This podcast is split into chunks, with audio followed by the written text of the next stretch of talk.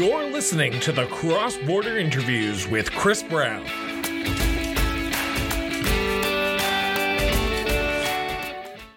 Welcome to the Cross Border Interviews and happy September. This is our first edition of the show in September 2022. And we couldn't have asked for a better guest to start off the month long series. And that is with the current, one of the current senators from Alberta, Karen Sorensen. Sorry. Uh, Senator, thank you so much for doing this. This is an honor and a pleasure to have you on the show. My pleasure, Chris. I'm delighted to be here. Thanks for asking. So I, I, know I said I'm gonna try to call you Karen during this, but I'm gonna get this out of the way by saying, Senator, I've asked every single politician, candidate to be a politician, the exact same question before they get on this show. You're no exception because you are an elected official. You have been an elected official. So I'm gonna ask, where did your sense of duty to serve come from, mm. Senator? Well, that is a good question. And you're right. I have been elected. I started actually as a school board trustee shortly after I had children, and uh, then was elected as a town councilor in Banff in 2004, served two terms, uh, then became the mayor of Banff in 2010, served three terms, and now have been uh, given this appointment. And, you know, when I'm asked that question, uh, I actually respond with, my desire to serve, I honestly would say, came out of love uh, love for my children. It was very important to me that I uh, was engaged in the schools they were attending and the education that they were receiving. Certainly, love for my community. I think most of your listeners will know where Banff is and what Banff represents. And my heart is here, and this town definitely has my complete adoration. And I, I wanted to serve the community. Um, and, you know, now I am a, a very proud Canadian, and uh, I have this amazing opportunity at this point in my life to not only serve our province but to serve to serve the country. Now before we get into the role of the senator what you're doing and it, now uh, one year since your appointment on july 29th 2021 i want to talk about the person behind the persona and that's you. You talk about your love for your community. You talked about your love for giving back to your the school system that your kids were going in but the question goes to this why politics? You could have done many things, whether it be nonprofit, whether it be on the school, uh, like a parent teacher association, but you chose school board trustee, then counselor, then mayor, now senator. What was the desire to get into politics for you? Because that, in so many ways, is where the decisions are made and and certainly i've sat on other boards and yes boards vote. I actually did after i was a trustee sit on the banff elementary school parent council for a while and things happen in those meetings and it's important to volunteer in those uh, capacities absolutely. But i guess i have always wanted to be at the table where the decisions are being made. I i, I just never intended to sit on the outside watching what was happening. And I, I think I would even, I, don't know whether it's nature or nurture, but I have always been strongly opinionated and I've always really loved committee work. And uh, I decided I should work on some committees where I actually have a vote in what's going to happen next in any number of topics that you and I could talk about. Was politics discussed at the dinner table for you as the growing up? Because uh, for those who might not know, you're originally from Ontario, like myself in Orangeville, and then you moved. Uh, you are now in Banff. So was politics discussed at the dinner table, like mine, or was it something that was hush hush? No, we we weren't a strong. We didn't have strong conversations as a child around politics. I mean, I certainly knew my my parents' politics at that time, so I am a product of you know coming through a system of well I, I, guess i should vote this way because you know i'm 63 years old so that can you can kind of imagine the era that i was in.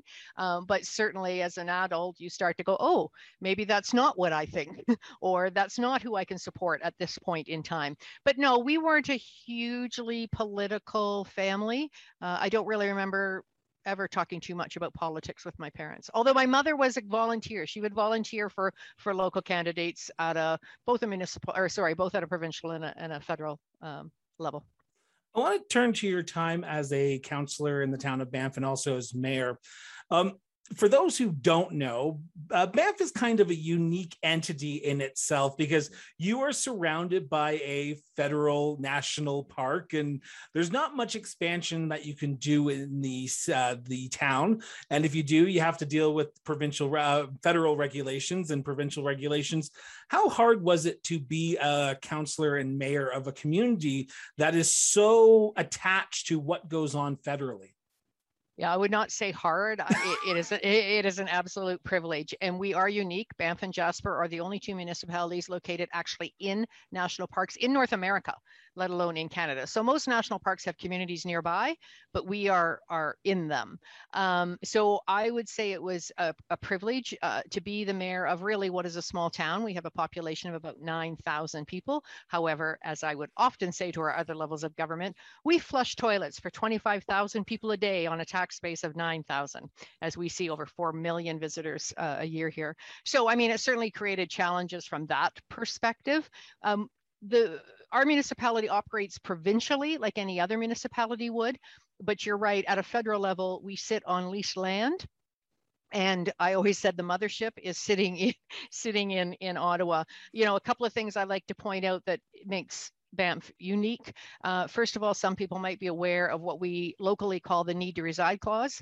Um, you can own a home in Banff, but you can't live in it unless you have a purpose to be here, which is to serve visitors. So if you have a job in the national park, you can live in Banff. If you don't, then you shouldn't be living here. Uh, we're on a set footprint.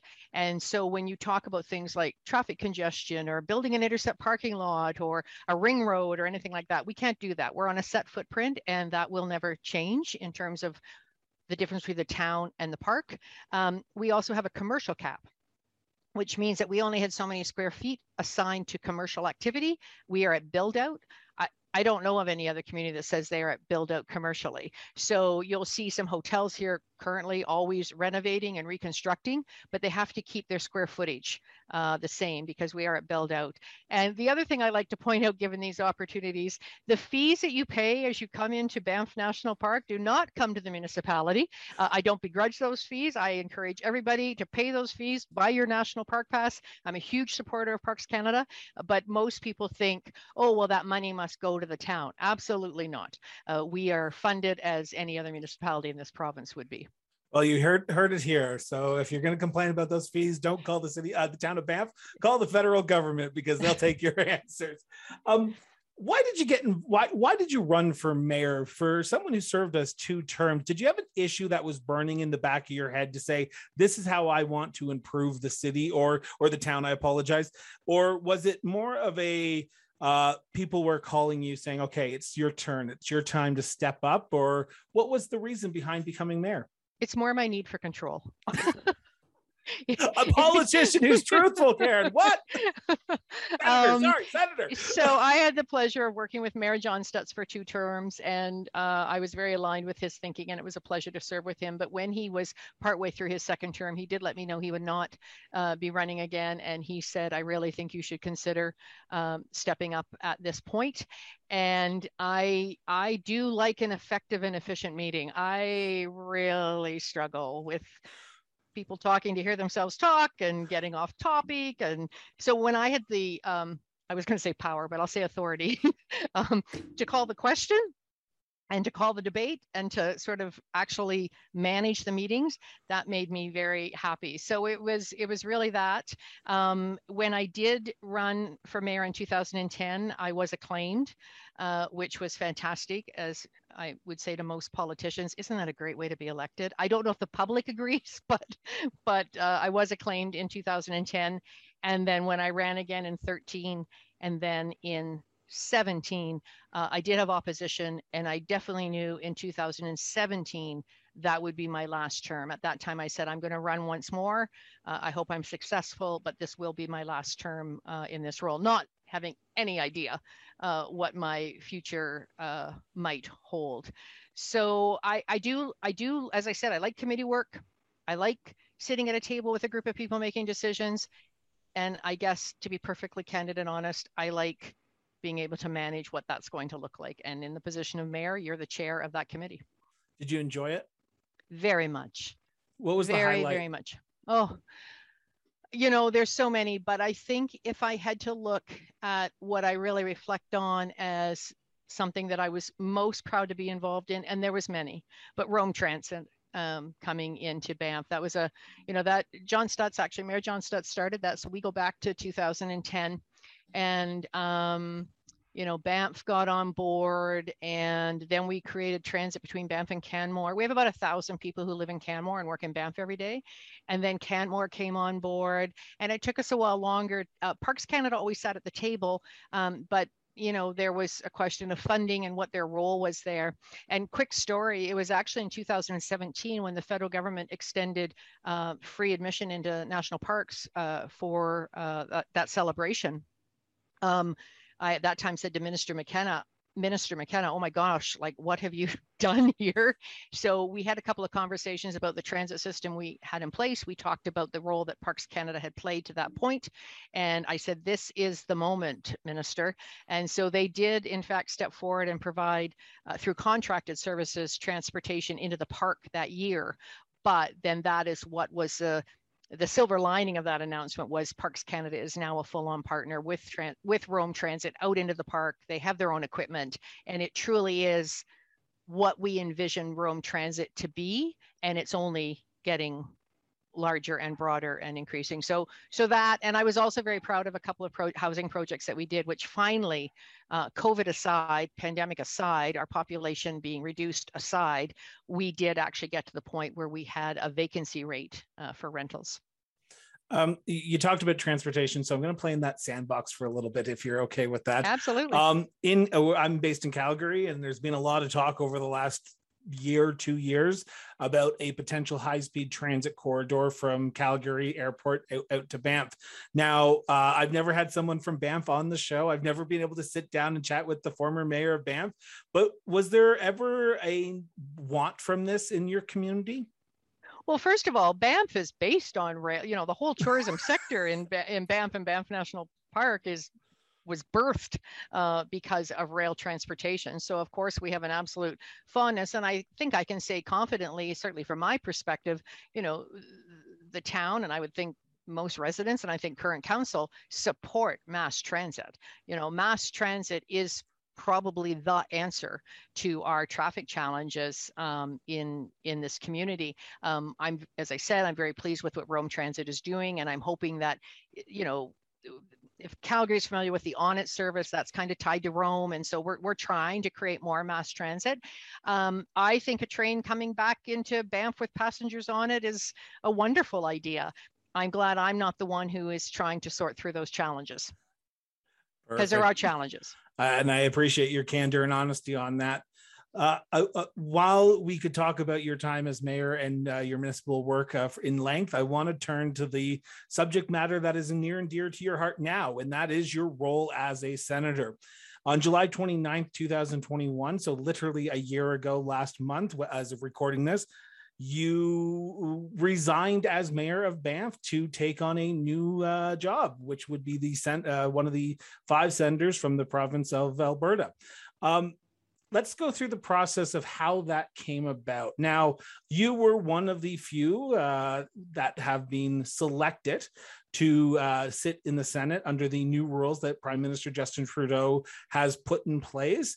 What was that process like? And had you always wanted to sit as a senator? Was this always something that was in the back of your head of saying, I could go sit in the Senate? Seems like a fun job. I, I wouldn't say always. Um, I think with, you know, by the time I had decided that I was serving my last term as mayor, uh, I wasn't sure what I was going to do after. I knew, even in 2017, I knew that I hadn't reached my best before date and I intended to do something. I didn't know what that would be. Um, I did have a conversation um, with a, a, couple of people. Honestly, one was um, uh, Lois Mitchell uh, when she was serving as uh, our lieutenant governor. And um, so uh, but I had a conversation with a few people, and what I and I had a conversation with Doug Black, who was a previous senator, and so I was tiptoeing around. What does this look like? How does this work? And so uh, learned that it is in fact an application process, and a process that I think is um, a good process. I, I think that lots of benefit has come from reforming the Senate in terms of how it is selected. Uh, so I think it was in the fall of 2019, I applied. And uh, there your application sits. You go online, and if you're over 30 and have I think it's currently $4,000 worth of property, um, you can apply to be a senator. And so I put my application in and there it sat. And about a year later, um, I got an email saying that they were going to start looking at senators in Alberta. So, just a quick correction: Alberta should have six senators. Six senators. I, yeah. I, I literally said yeah. five, and then I was like, I'm pretty sure I just it, lied. It's it's six, but I understand the confusion. Um, so at that time, Alberta had four senators. And when I was appointed, um, I assumed two more would be appointed. That was not the case. Only I was appointed. So that put us to five. And then very shortly thereafter, Senator Doug Black uh, retired. Uh, he told me it wasn't because I had been appointed. Doug and I have a great friendship, and I I enjoy him. So um, we we're now back down to four senators uh, in Alberta, and we should be at six. So not only in Alberta but across Canada, we the senators are patiently waiting for more appointments. Hoping we have 17 vacancies right now, as I understand it, across across the country. So um, there, my application sat, and I got an email saying they were going to start looking at at applications and did I want to pull it? Did I want to update it? What did I want to do? So that's the only communication I had. And then I updated my resume, et cetera, et cetera. And there it sat again. And, uh, you know, again, you just don't ever think that this is going to come your way. And I was looking at different options and considering different things that I might do and, uh, you know, preparing for the fact that I would no longer be the mayor of Banff and wondering how long I would sit in the fetal position, sucking my thumb, missing my job. But I knew, but I knew the time was right. I knew I had served three terms. I didn't question my decision not to run again. Um, so it was in, as you said, um, June, July timeframe of 21. I, I, watched some senators be appointed in uh, Quebec, Ontario, and New Brunswick. And I just sort of kept saying, well, I actually said to my husband, oh, I just wish they'd name these Alberta senators so I could you know, forget about it and make a decision. So I got a um, call. We were on van uh, on vacation out on the west coast, and I saw a six one three number come in on my personal cell phone, and I thought, hmm. So I picked it up, and there was a gentleman on the other end saying that they would like to discuss my application. And so uh, I set up a meeting uh, that very afternoon with two people from the Prime Minister's office and we had an hour long conversation. I would suggest it was, I think the best term to use is it was vetting. Uh, even though your res, even though your application has a lot of vetting questions in it, uh, I would just say it was more clarity. Um, they were very quick to tell me that this phone call meant nothing and uh, that they just were reviewing some resumes. But I was pretty proud of that in that moment. I thought, wow, somebody in Ottawa is holding my resume, my application, uh, which is pretty good. I don't know how many it got picked from. I don't know how many people in Alberta, you know, apply into that pool. And so then they hung up and said, thank you very much. And remember, this means nothing.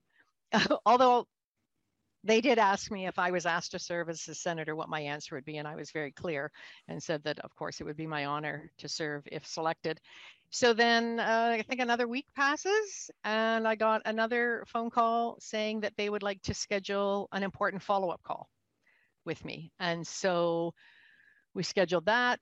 My husband, no, I guess that's fine. I say this public. My husband and I were sitting in a parking lot of a brewery in Abbotsford because I just needed signal. Uh, and I had a time that I was expecting this call. And I said to the person who was setting it up, I said, uh, May I ask who I'll be speaking with?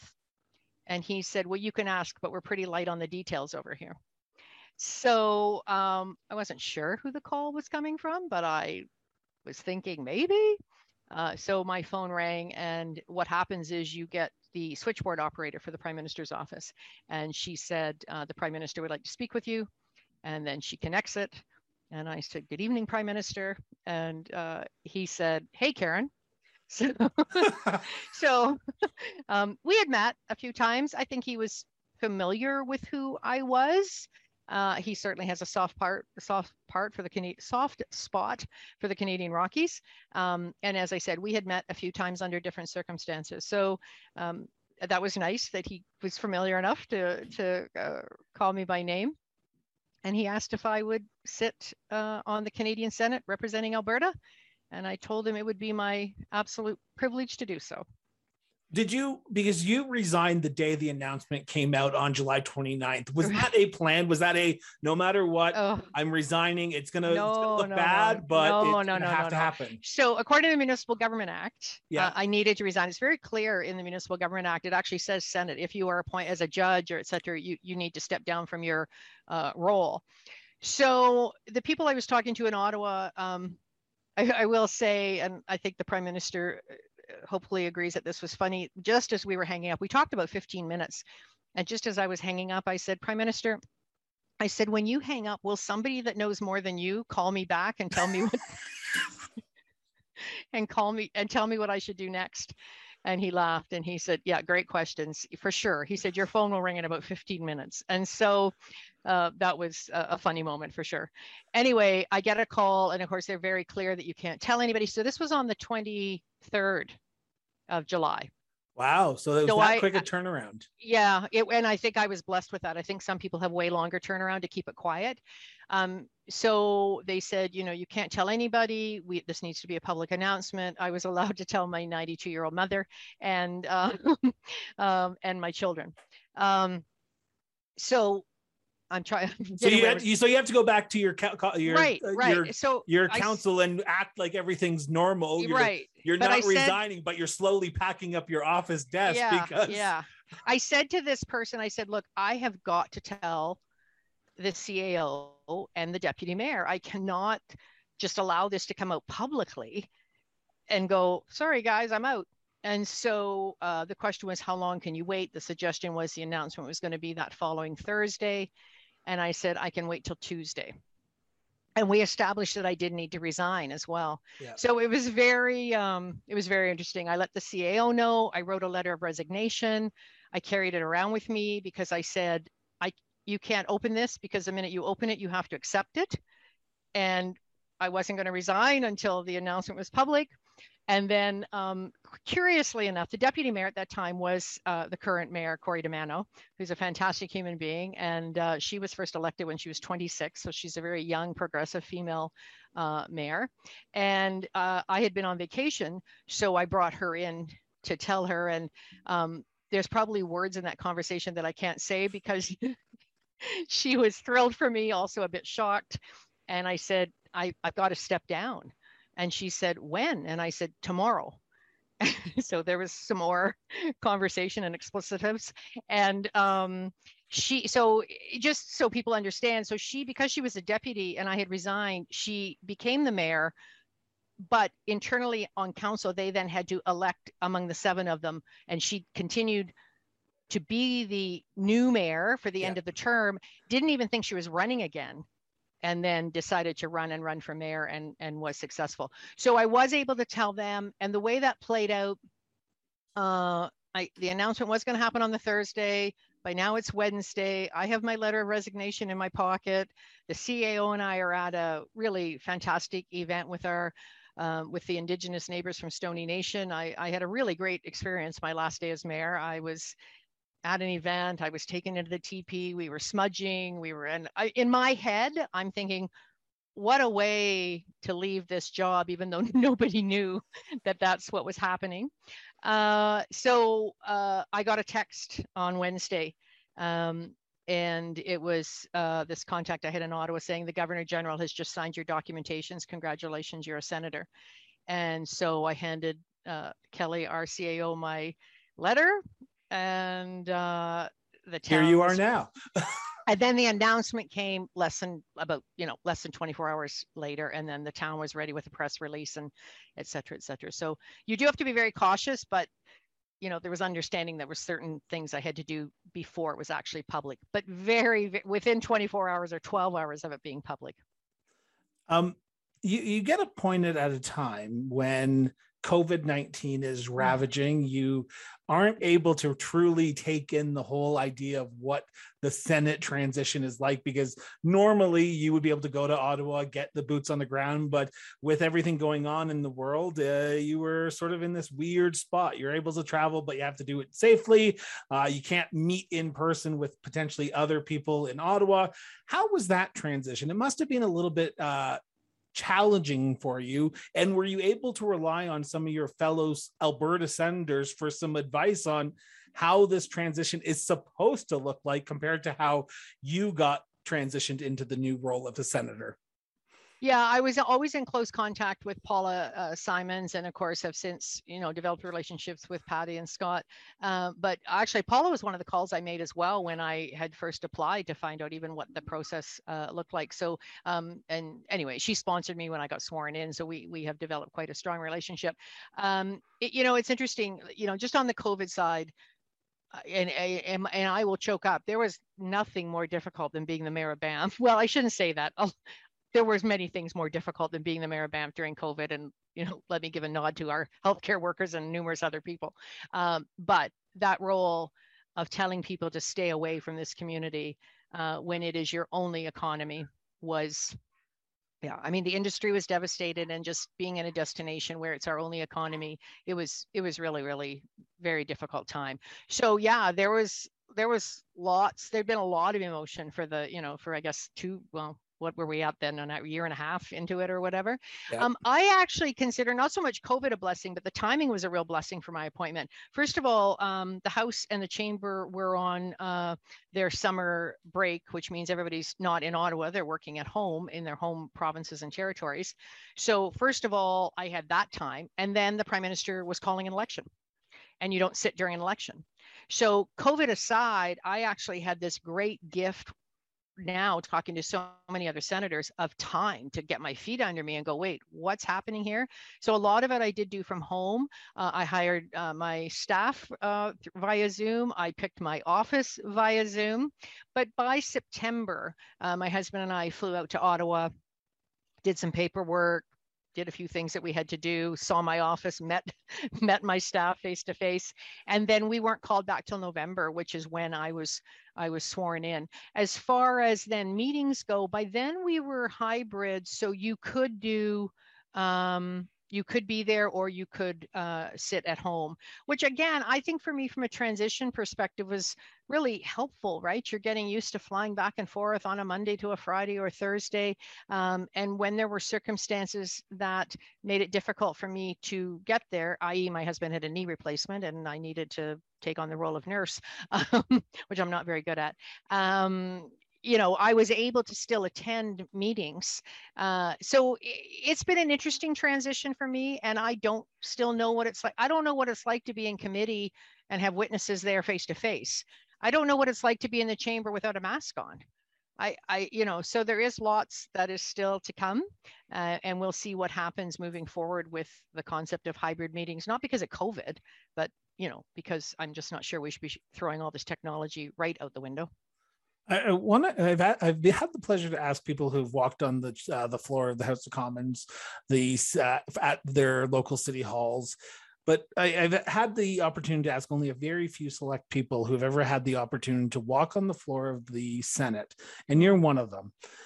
Um, now, the Senate is usually the body of government that most people overlook. They don't really know what it's about, but they know it's there. They think it's some stuffy room where people are smoking cigars and something happens, but they're not really sure what that happens. We hear this sober second thought thrown around, but really no one really knows what that is. But I want to ask you from this perspective. You are one of hundreds of thousands of Canadians who have been able to walk on that floor as a sitting senator and make the uh, decisions in a sober second thought. Before we talk about sober second thought, I hmm. want to ask what was it like to walk on that floor the very first time as a incoming senator and get sworn in in that red chamber yeah i see i'm going to choke up again it was very emotional yeah it was uh the whole the whole thing was so overwhelming and i you know I, I, guess the word grateful is really what's popping into my mind. I you know, I, I, I look at my previous careers in hospitality and I had my own business and then I had this the greatest privilege of what I thought was going to be the greatest privilege of my life uh, to be the mayor of Banff and then to be given, you know, uh, I'm 63, so 62 years of age, uh, a fourth career um, to learn more and to serve in a completely different capacity than I could have ever imagined. I mean, I thought about MP, I thought about MLA, but I never really thought about this. And to your point, because maybe I didn't also know very much about what the Senate uh, does. So it was very emotional. Certainly, we walked in and I was very teary. Um, and, you know, I had my EA with me and we had um, one of the senior pages walking us through and doing a whole tour of, of the building. And, but walking on that uh, into that red chamber is, is, is something for sure you have now gotten almost a year under your belt as a senator. You were sworn in November, but really let's call it a year because you were appointed on Ju- uh, July 29th. Um, has it been a learning curve? Oh, has it has what what's the been the biggest learning curve that you've been able to overcome or that you didn't expect that you'd have to overcome? it, it's a huge learning curve. There, there, there is nothing like it uh, in in my life, regardless of what other jobs I've had had previously. Um, I think the biggest learning curve is is process and and how not what the Senate does. I, I picked up on that pretty quickly, um, but how the Senate does it, and it's it's certainly very different than I understand any certainly municipal and, and any other uh, level of government. And um, the Senate, again, not to really get into the weeds, but the Senate is set up. There's four groups in the Senate, and you choose your group. I'm an independent senator, and and while the Senate in and I'll in in my world, thankfully, is a nonpartisan uh, entity now. Um, we do still have uh, a few senators who identify clearly as conservative and as opposition. So I I didn't know that was coming. I'm like, wait, wait, I I thought we were, you know, nonpartisan, but you know, they serve the role they serve. Um, I had to pick a group. I had to try and understand what the different groups were and why there was groups. And then I remember at the same time I was appointed, there was a pre the uh, Bernadette Clement, who is from Cornwall, Ontario. She'd been the mayor of, Can, uh, of Cornwall, and we were appointed at the same time. And admittedly, we'd be these first few days sitting trying to figure out what's happening like what are they doing? What who's talking? Why are where are the notes? Like how do where's the agenda?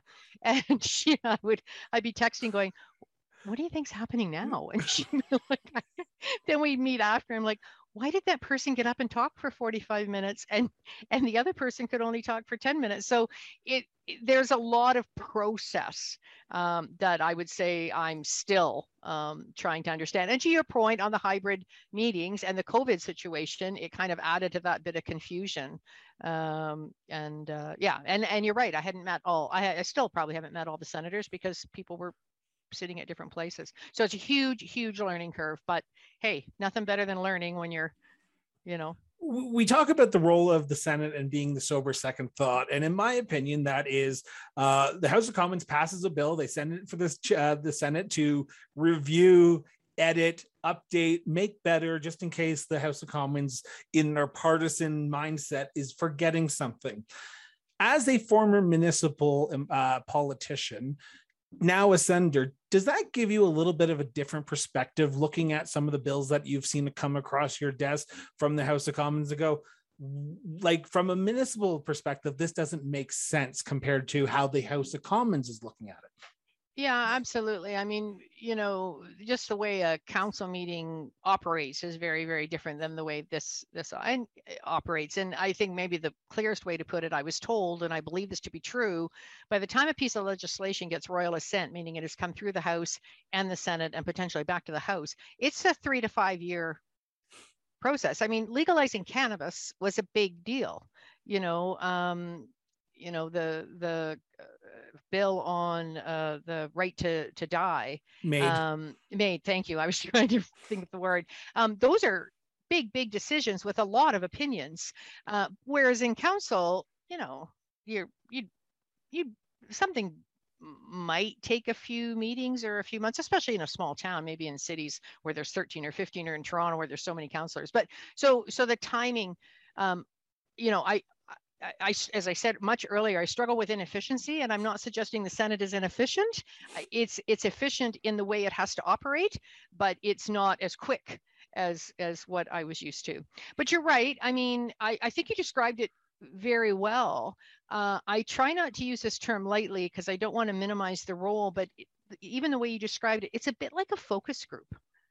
It's yeah. like here, here's what we think. They hand it off to 105 uh, everyday Canadians who have managed to find themselves in the role of Senate, and they're like exactly what you said. Did how are we good? Did we miss something? Is there something we didn't think of? Now, a bill uh, does come from the House to the Senate. The Senate then takes it to committee and they review it and then they bring it back to the Senate and then they pass it and then they send it back to the House. It can go the other way as well. Yeah. It's not as often, but a Senate the Senate can also introduce a bill and then it goes to the House and we back and forth. And then finally, the Governor General signs off on it when both organizations, for lack of a better term, have uh, approved it. And then it receives royal assent and becomes law you are on two of which I would consider the most busiest committees that I've ever seen in the, especially the last few months, but it, coming into the next uh, sitting of the uh, Senate, and that is the Transportation and Communications Committee and the Energy and the Environment and Natural Resources Committee. Now, um, I want to talk about energy for a few seconds, but I want to start with the uh, Transportation uh, Communications because there's been a lot of talk about B- uh, C11, which is the uh, sorry, the Broadca- broadcasting broadcasting bill. Good thing I could find the word, but yeah. Yeah, there you go. Uh, you yeah. you couldn't think of yeah. made. I can't think of broadcast. It's yeah, good. it's the updating of the broadcasting bill. Yes. Um, you're this this this is going to be on top of your agenda probably when you get back into Ottawa. If not, it's already still going on. Hmm. uh, what's your thoughts on the current iteration of this bill? Well, I'll just backtrack a little bit and say those two committees. I guess I was a keener. I wasn't really sure and I was when I told my group, the ISG, that these were my first two choices, I was so shocked when I got them. And then I'm like, oh, maybe nobody else want, nobody else wanted these. Why didn't they want them? exactly, exactly. But no, I'm very pleased to serve on both of those. And just quickly too, because I think this is so interesting. Why would transportation and communication be one committee? Well, it dates back to rail travel and the Morse code. Oh, yeah so so transportation and communication were very connected in our history and so they've never divided those two uh, committees out. So you're right i can be talking about um, the shortage of mariners we have to operate ferries one day and be talking about this huge broadcasting bill uh, the next. But this, you're right, this is the legislation that is before um, the Transportation and Communications Committee at the Senate currently. It has passed through the House. So it has been handed, just as we were talking about, over to the Senate. And now the Senate committee will look at it, uh, hear witnesses, hear information, uh, potentially amend uh, what the House has already uh, settled on and amended and then we send it back back over to them. Now the Senate has to pass it three times, three readings, and then we send it send it back to them. Whether the House accepts the Senate's amendments or not, that's all. I'm still trying to figure that piece out. This will be an interesting one to watch. Yeah. Um, so in terms of this bill, what was the question?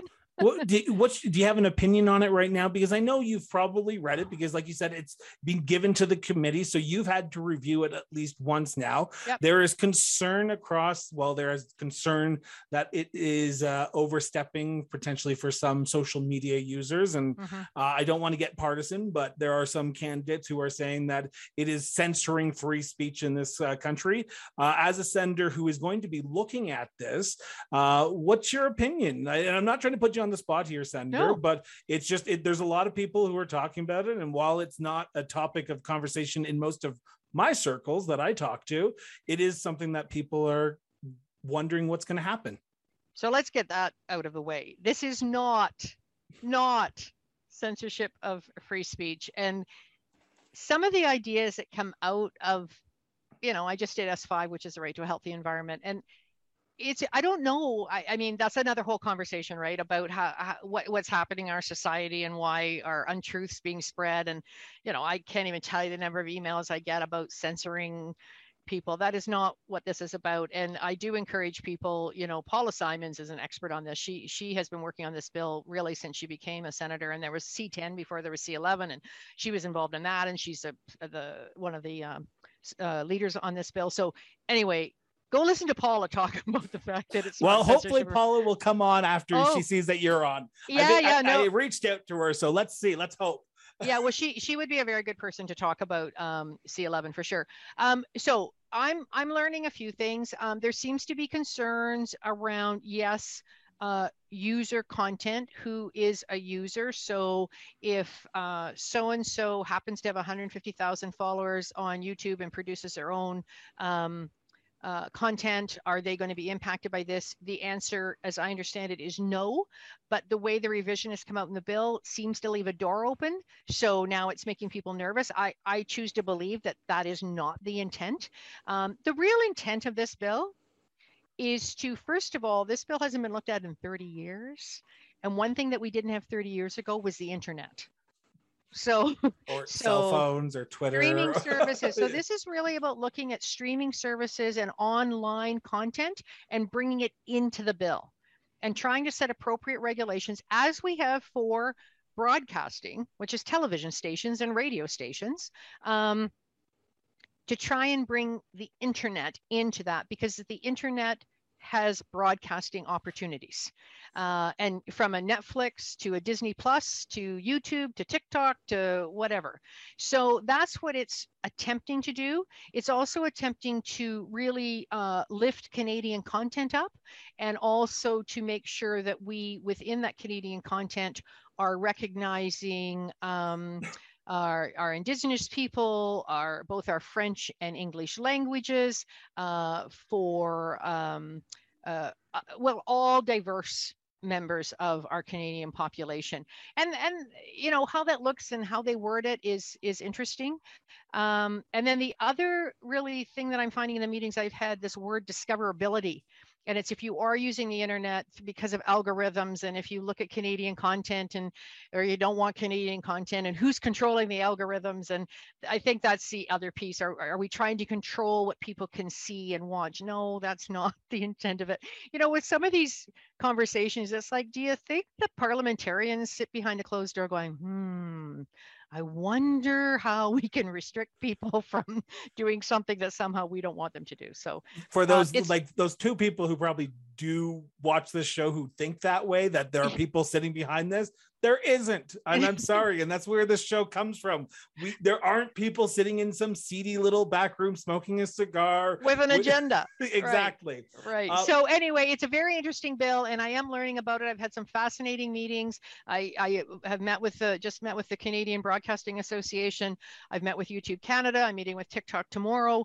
Um, you know, Disney. Uh, there there's a lot of uh, conversations on this, and uh, we will be. We've actually been called back a week early uh, in order to start sitting in committee on this one. So we will start our witnesses and and uh, looking at the bill on September 14th, as far as oh. I know. Um, the last group I want, the last committee I want to talk about just uh, quickly, and not quickly, but there's uh, probably a hmm. few questions I have, um, and that's the energy, the environment, and natural resources. Um, Mayor of Banff, who sits in the uh, national park, you are an Albertan. This seems like the committee that is destined to have you on that committee. Um, what's the big issues that are facing that committee right now? Well, you know that we we that was my first piece of legislation that i looked at and interesting enough that was one that started in the senate uh, which was the it's part was part of the canadian environmental protection act and it's s5 which is the right to a healthy environment. And we looked at that that committee had to look at that clause by clause and try and understand even what those words mean. And it was very much more related to people people saw we were opening up CEPA and and you know we were getting feedback on all kinds of topics, but we had to kind of keep it to that, and it really had to do with toxicity and chemicals. So in one breath, I'm meeting with uh, EcoJustice and the Canadian Environmental Law Association and um, uh, you know NGOs, uh, David Suzuki Foundation, and then in the next meeting, I've got the Chemical Association of Canada and the Cosmetic Association of Canada. And so you get, again, lots of feedback. And by no means are those organizations at loggerheads. There, there usually is some, well, this is good, but we don't think this is good, and this and this and this. So we did get S5 through, and we have sent that now back to the House. Um, so that really has been top of mind. I, I guess, you know, we were in the middle of doing a study when we got that legislation on how uh, climate change, you know, that's the transportation one, is affecting transportation modes. Um, isn't that awful? I can't even remember exactly what study we were trying to, we were starting, but the legislation hit very quickly. And so we will go back. So we, we often look at legislation, but the other thing the committees do is studies on something that interests them. Um, you, uh, as an Albertan, um, it is hard to not talk about energy and natural resources and pipelines uh, without talking about Alberta and a senator from Alberta. Um, you may have your opinions on certain issues, whether you want a pipeline or don't want a pipeline, but you are representing Alberta as a whole. How do you represent the people of Alberta while trying to still stay true to who you are and what you believe in? Because sometimes, and I've asked this to politicians in the House of Commons, sometimes you will have to vote for something that doesn't really sit well with you because it's in the best interest of Canada, but also in the best interest of Alberta. How does that work for a senator? Because you have to, you're playing a balancing act as well, because you have to look at the bigger picture, but you also have to look at as a provincial issue as well, because you are there to represent the people of Alberta. Mm-hmm. So, I mean, let me start by saying I do consider myself a person who is very concerned around environmental topics such as uh, climate change. Uh, I, I sit on a working group, which is a different entity that, you know, Senators for Climate Action. Um, I live in a national park um, and, you know, I'm watching what is happening to our world from an environmental perspective. But I think the most important piece on any of these committees is educate yourself. And I honestly am now in the process of learning as much as I possibly can and meeting with as many people as I possibly can uh, in the oil industry. I've never been to the oil sands. I'm I'm working on a trip uh, to the oil sands so that I can actually observe and meet. I have a, you know just actually had a, a meeting uh, today with one of our prominent uh, oil companies and have another meeting set up next week. So I am doing the best I can to educate myself. Um, what I do know is that the oil industry is working very, very, very hard to transition and have, as I understand it, been working on some solutions for perhaps longer than any other industry. Um, and so I have a lot of respect for the work that the oil industry is doing. And I have a lot of respect for the people and the teams they have put in place to start talking about how we transition and how that works. And whether it's a popular comment or not, we can't just turn the switch off. and and I think most people understand that. We have to start doing something. We have to start moving in the right direction you know particularly around um, climate change. And of course another topic near and dear to my heart is biodiversity. I mean as the climate changes it really impacts the species on earth. So i have some really strong views on we need to do better and we need to put uh, legislation in place to to force these very serious changes that need to be made. But we need to do it while consulting with um, you know others who play a huge part in that like the oil industry. And as i said i i leave every meeting i have with uh, one of our uh, albertan oil companies uh, feeling uh, that they understand that they are working to do things better and differently. And um, i'm i'm impressed with the people i meet in those in those organizations. So you know i'm not i think you have to be balanced and i think you have to be educated. And then you have to form an opinion on whatever the question is. And if it's a question of legislation well then i'll need to form an opinion. No i'm taking this with me. I used to use this at, at town uh, in municipally all the time. You know when you have to vote on something and you're not exactly sure what way you should go. And believe me, when you're chairing, that's a hard position to be in if you haven't quite decided at the table. By the way, it's a great thing to not have made up your mind at the table. You know, most people go in with an opinion of how they're going to vote. I was always really happy when I had my mind changed at the table because uh, it meant that somebody said something and I went, oh, uh, it, it told me I was still being open minded. You know, oh, I hadn't thought about that. So thanks for bringing that up. So my filters always were you look at the decision, you say, okay, who does it help and who does it hurt? Um, what's the cost? And I don't mean just financial. I, I, I spend a lot of time considering cost and value. Oh, this is really expensive. I know, but what's the value of doing it? Does it outweigh outweigh the costs? Um, and my final question always is: Is it the right thing to do? And when I use that filter, I generally know how I'm going to vote. It may not be a popular vote, uh, but it it helps me make those decisions. That final filter is is, is it the right thing to do? Uh, last topic, and it's a very short topic, but I want to get your statement on here. We have seen the rise of a polarized Canadian population, uh, whether that be through social media, whether that be through things that are going on externally with things, uh, the freedom convoy that hit Ottawa eh, earlier this year. But we are seeing a more divided country. Earlier this uh, earlier in August, uh, the Deputy Prime Minister Chrystia Freeland came to Grande Prairie, Alberta, and she was uh, yelled at, she was sworn at, and we are seeing this becoming a staple of what is happening in Canada. Politicians from all backgrounds, from all political parties, are getting yelled at, threatened, so on and so forth. Um, I want to get your opinion on the, the polarization in this country. And then also, I want to ask you, and I'm going to ask them both at the same time so you can answer both at once. Have you been on the receiving end of some vile threats that we saw that was happening up in Grande Prairie? Or as a senator, are you sort of out of the realm because people may not know who you are? I think we're, I think I'm I think we're less impacted than than electeds are for sure. But I certainly get some nasty, uh, nasty correspondence, uh, which is by the way sent to every MP and every senator. So I don't take it all that that personally.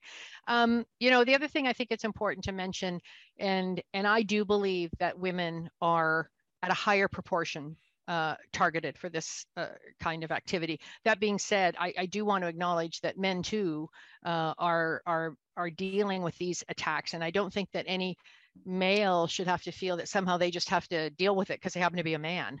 You know, so I, I know there's a lot of attention on women and uh, misogyny and bullying. And I think that's a very valid point, And I think it does happen more often to women. Uh, but I just want to acknowledge that I also know and see that it happens to everybody. Um, you know, regardless of of whatever gender you happen to identify by. Um, How do we turn it down, though? How do we turn down the rhetoric? Because I think that's as the member of the committee for communications, how do we do hmm. that? You know, I I I don't have an answer. I do believe that it is the current digital world that we are in that has caused the escalation. I think whether it's robots sending out messages on social media, whether it's somebody observing somebody behave in a way that just recently happened up in Grande Prairie and thinking, well, if that's okay for them to do it, then it's okay for me to do it. Uh, I mean, we can look at our neighbors to the south? you know, has that impacted the way that we as Canadians are are behaving? Um, I, I, I put a tweet out um, shortly after that happened with our deputy prime minister, and um, basically in an effort to just say, I, you know, I stand with you, I, I support you, and this shouldn't have happened to you. Um, and the backlash from that, and it wasn't backlash at me, it was more backlash at her and there was terrible things said and there was terrible pictures posted and it was vile. And so i deleted the post because i couldn't be responsible for her continuing to receive that kind of hate and disgusting messaging. So i took the tweet down because you know I, I was I just I just couldn't be the person responsible for that coming out, you know, and and, and you know, funny like it just stops, it just stops dead. So um, I'm a I'm a bit off track. I I don't know um, exactly what what I do think is important, and I've heard this um, from a, a few people. Um, you know, you look at that situation. We'll just use that as a case study. What's the consequence? If there's no, it's it's child rearing 101. if there's no consequence, then I'm going to continue this behavior. And I don't know at what point there needs to be a consequence. And I don't know what the consequence should be. But if we look at that scenario from last week, and I don't know if there's going to be a consequence. I, I don't I don't know who's involved. I don't know who's not with this human so being. CTV came out the day of this recording and said that there was an investigation going on around the incident that happened in Grande Prairie with the deputy prime minister, but that's all I could get out of it. There was nothing yeah. about what in what what the investigation entitles, but there it is. How do you like so so uh, is is it legislation? Is it laws? Uh, and and i mean again what a what a what a big compact but big big complex topic to have. But i do get offended uh, when people talk about uh, freedom because this type of behavior limits our freedom. People are afraid. I'm you know I, I, I was afraid for her. Can you imagine? She's surrounded by her three female staff what if he'd gone into the elevator? And I'm not saying he would have hurt them physically. He was a big man. And what if he'd gone into the elevator and the doors had shut? Like, uh, like that's scary. And he didn't. And maybe he never intended to. But just watching that horrified me. And I, I don't even know if maybe he or whoever understands that fear and that it does stop people from going into these roles. Absolutely. You know, there's been all kinds of surveys. I'm not doing that. So anyway, it's it's it is unfortunate. I wish I wish there was I an had, easy answer. I wish there was an easy answer and and you know, it's a silo and I put and I put at the end of my when I deleted the tweet and then I retweeted out and I made some comments. And at the end I just said for anybody who suggested that our deputy prime minister Freeland deserved that, I just hang my head in sadness and shame of who we've become. I thank you for answering that. And I want to ask you my very last question because it's coming up on the hour mark and I want I know you are a busy person so I need to get I need to let you get back to your senatorial duties here. Um, my last question is this you're going back to Ottawa or you're going to be going back into sitting here on September 14th with committee. Um, what's on your agenda? What we can talk about committees, we can talk about what needs to be done committee wise, but what do you want to advocate for in the fall session of the Senate? Well, thank you for asking because that is a very cool part of a senator's job. Yes, we have our Senate work to do, but we can kind of pick where our interests lay. And believe me, there are, you know, if we're at top staffing, 105 senators, incredibly accomplished people with fantastic backgrounds. But my thing is lifting tourism up there there isn't another senator i mean every senator is concerned about tourism in their own province and territory etc but there wasn't anybody in the senate that has the background in tourism that i do and there isn't really anybody talking about tourism uh, in the senate. That's why i went to the transportation and communications committee. It was as close as i could get to tourism because we talk about airplanes and things. Um, so um, i'm very uh, happy to um, be lifting that up. I'm spending uh, my work time that isn't focused on actual Senate work, uh, working with Tourism Industry Association of Canada. I work with Human Resources um, uh, Tourism, the Human Resources Tourism Committee, which is also in Ottawa. And um, of course, delighted that the federal government actually has a tourism minister, uh, which is great. And he happens to be from Alberta, which is even greater. um, and he contacted me shortly uh, after we started to start to sit again last November, December, and he has reinstated um, an interparliamentary nonpartisan tourism caucus and asked me to vice chair it. So um, I'm really happy about that. So myself and, and MP uh, Patrick Weiler from the Sunshine Coast are co-chairs and uh, the job of this caucus is to advocate for and lift up uh, tourism as the crucial and important industry that it is. You know, hashtag tourism matters It certainly does. I know. Uh, I know my husband would be agreeing and nodding very heavily at that statement. He'll love that. You give my very best to Ricardo. Of course, we worked together in his past life and in my past job, and uh, he was a delight to work with. Well, I want to thank you so much for sitting down and doing this. I know to sit down with a senator like yourself is an honor for me, but honor for the show to have someone like you take time out of your business schedule to talk about your role, talk about what goes on in the Senate, and talk about the day to day happening because we always forget about the Senate. And I want to shine a little bit of a light going forward on what the Senate's actually doing because we often forget. Well, thank you very much. Honestly, my pleasure. I I love the I think podcasts are just the best. They're just, you know, you don't you don't really have time to prep. You know, if I'm doing a media interview, I've got notes, I've got suggested questions, I've got, you know, suggested answer. Yeah, I got nothing here. so well, um, um I appreciate it. Um, well, Senator, thank you so much for uh, this. For all my listeners and my all my viewers, the links to the senator's uh, website, but also the link to the, I want to get this right, the Independent Senators Group website. So learn more about who they are and what they do, but also uh, the Senators Twitter account is in the show notes. So scroll down, learn a little bit more because it does help us become a better society when we learn. And also for all those people who we've just talked about social media, I'm going to say this to you directly put your phone down get out from behind your social media accounts and go have a conversation with somebody. It helps our society, it helps our democracy, and it helps our, us as a people grow and be better. So, with that, I want to thank everyone for tuning in for another great episode of the Cross Border Interviews with Chris Brown. Have yourself an excellent day. And remember, keep talking. Cross Border Interviews with Chris Brown was produced and edited by Miranda Brown Associates Incorporated. To learn more about us, visit crossborderinterviews.ca.